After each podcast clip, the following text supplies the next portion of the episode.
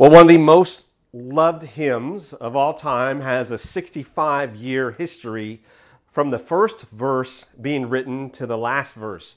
The first verse was written in 1885 by, by Carl Boberg after witnessing a great thunderstorm.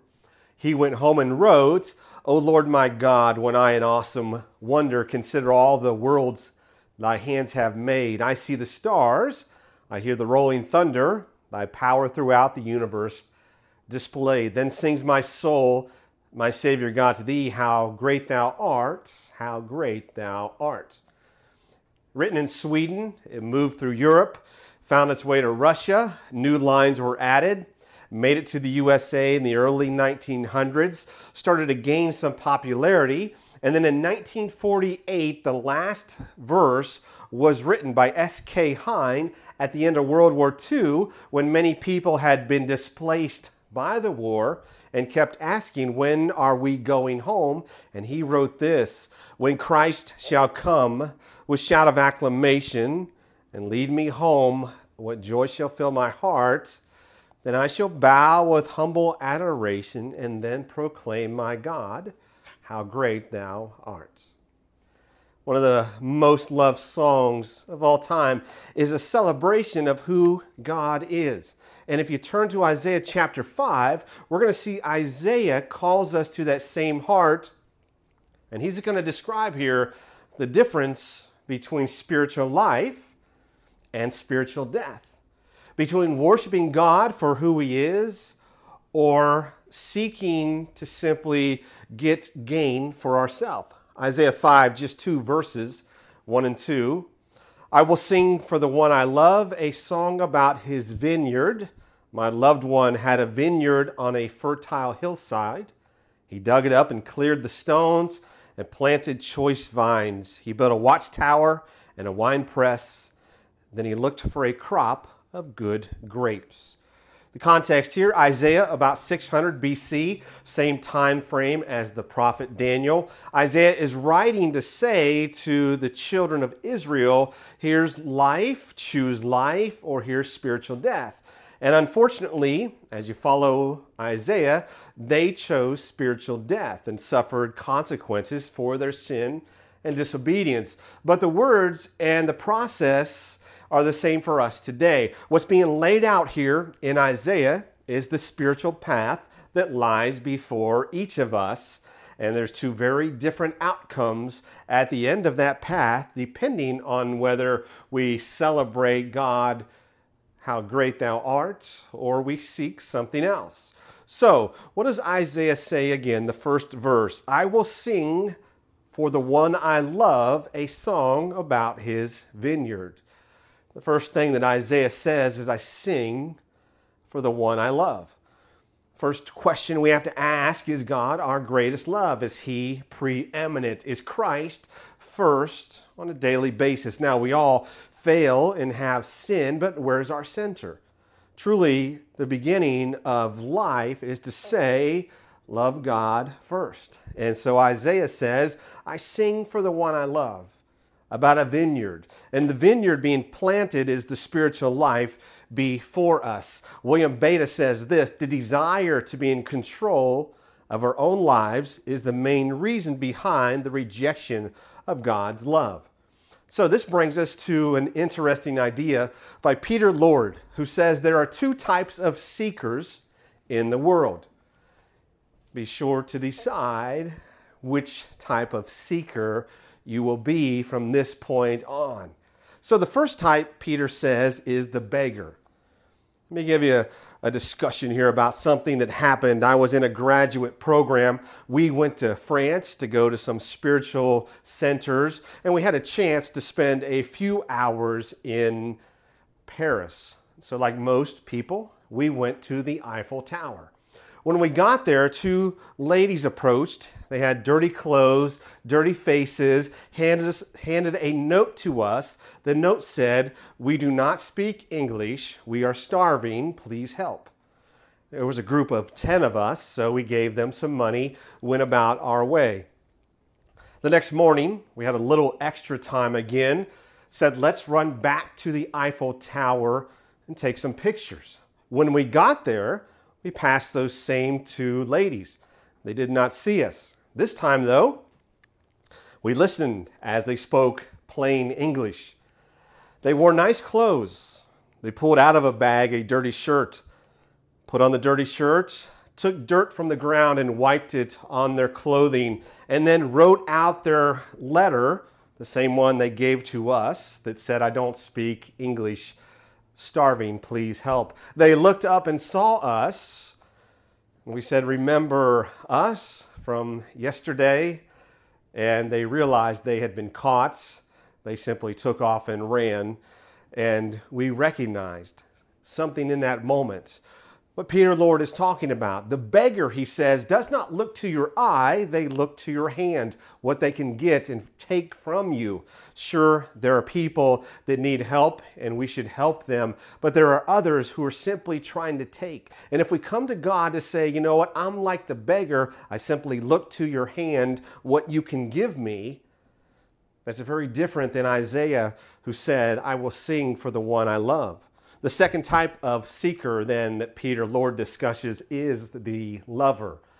Do we day to day say, I love Jesus. That's why I want to live for him? Or are we like the beggar that does not make eye contact? We just watch the hand. What can I get? Psalm 27 My heart says, Seek his face, your face, Lord, I will seek. Which seeker will we be? Going back to Isaiah, he dug up the vineyard, cleared out the stones, and planted choice vines. What are the stones being cleared away? They're a metaphor for sin. You can't have seed growing on stone, they have to be cleared away. And so, two things Isaiah says the stones are cleared and then God plants choice vines. What does that choice vine look like for our life? It should be that we produce then on fertile soil, spiritually growing. Sin has been removed. Spiritually, we should grow in our life. Something fascinating Clarence Blazer said, talking about choosing wisely with that fertile soil, recognizing our sin has been removed he goes on to say this. He says, Psalm 23 says, He guides me on the right path for His name's sake. Ask yourself when you pray, is what I am praying for protecting the name and the reputation of God? It's for His name's sake. And the stone, sin been, has been removed, and there's that fertile soil where we should then flourish and grow we have to stop and say, you know what? If I say, I sing to the one I love, if he's removed sin, do I live my life in a way that protects his name and his reputation? Clarence had a fascinating discussion about this. His son was going to college and kept skipping classes and was facing failing a certain class, and he had to face the professor. And the son said to him, pray that God give me favor. And Clarence thought, you know, as he began to pray that, he sensed that still small voice. This is not the time to pray for favor. Your son has made choices. There are consequences to that choice. And he said he felt very clear God speaking, don't pray for favor. This, this is the time to pray for fairness, that that professor be fair, and so that's what he prayed. His son learned a lesson from that, and so did he about are you living day to day protecting the name and the reputation of God? Said very well, 1940, Albert Gray any resolution made today must be made again tomorrow. So we all have good intentions, but they don't lead to the change unless we take action. So here's a simple success principle. And here's all you have to do. If you're married, do this later with your spouse. If you have kids, sit down and discuss it with them. Protecting the name and the reputation of God and living with integrity. Here's something to look at spiritually, relationally, in your finance, in your goals, in your job. All you do is say, if the next 12 months were an ideal year, and we imagine that going out those 12 months, having that ideal year, and then we look back, and it's been the best year of your life. What did, what did that year look like? What did you have to do differently? So, if you're married and say, imagine the next year is the best year of our marriage, well, what changed on the day to day actions or the things that you said? What new rituals did you put into your life to consistently do differently to make that your best year? If your kids are going through a big decision, maybe thinking about college, you can say to them, Look, if you chose this school and it was an ideal school year, what classes did you take and how did you study and what did you do to grow? You see, stopping and saying, You know what? He's put me in fertile soil, taking the sin out of my life. How can I then live fully for Him with passion and character and showing Him I live to protect his name and reputation because he is the supreme one that I love. Back to Isaiah, where it says this, the next verse He built a watchtower and cut out a winepress as well. The watchtower represents that God is our protector, our shield. Scripture says, The Lord is a strong tower, the righteous run into, and they are safe. He built a watchtower. He watches over us, protects us, guides us. He also put a wine press in that vineyard. The wine press represents the challenges in life. We all have to face the wine press. That's how faith grows. That's the purpose of the wine press. That's why we should look for those moments to challenge ourselves to grow. Rory Vaden shares a story. A, a woman was telling him about going through that wine press. She was in a building and the top floors caught fire. She was several dozen floors up, and above her there was the fire, but all the people went down the stairs. She had claustrophobia and had a great fear of stairs.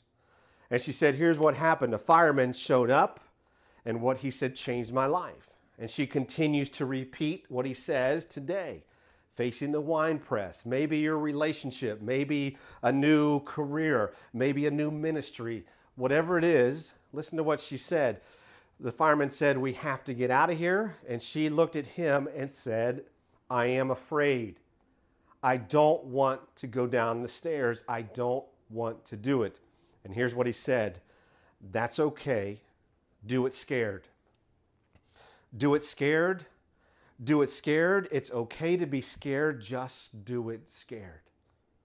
And floor by floor, step by step, he kept repeating over and over again do it scared. It's okay to be scared. Just do it scared.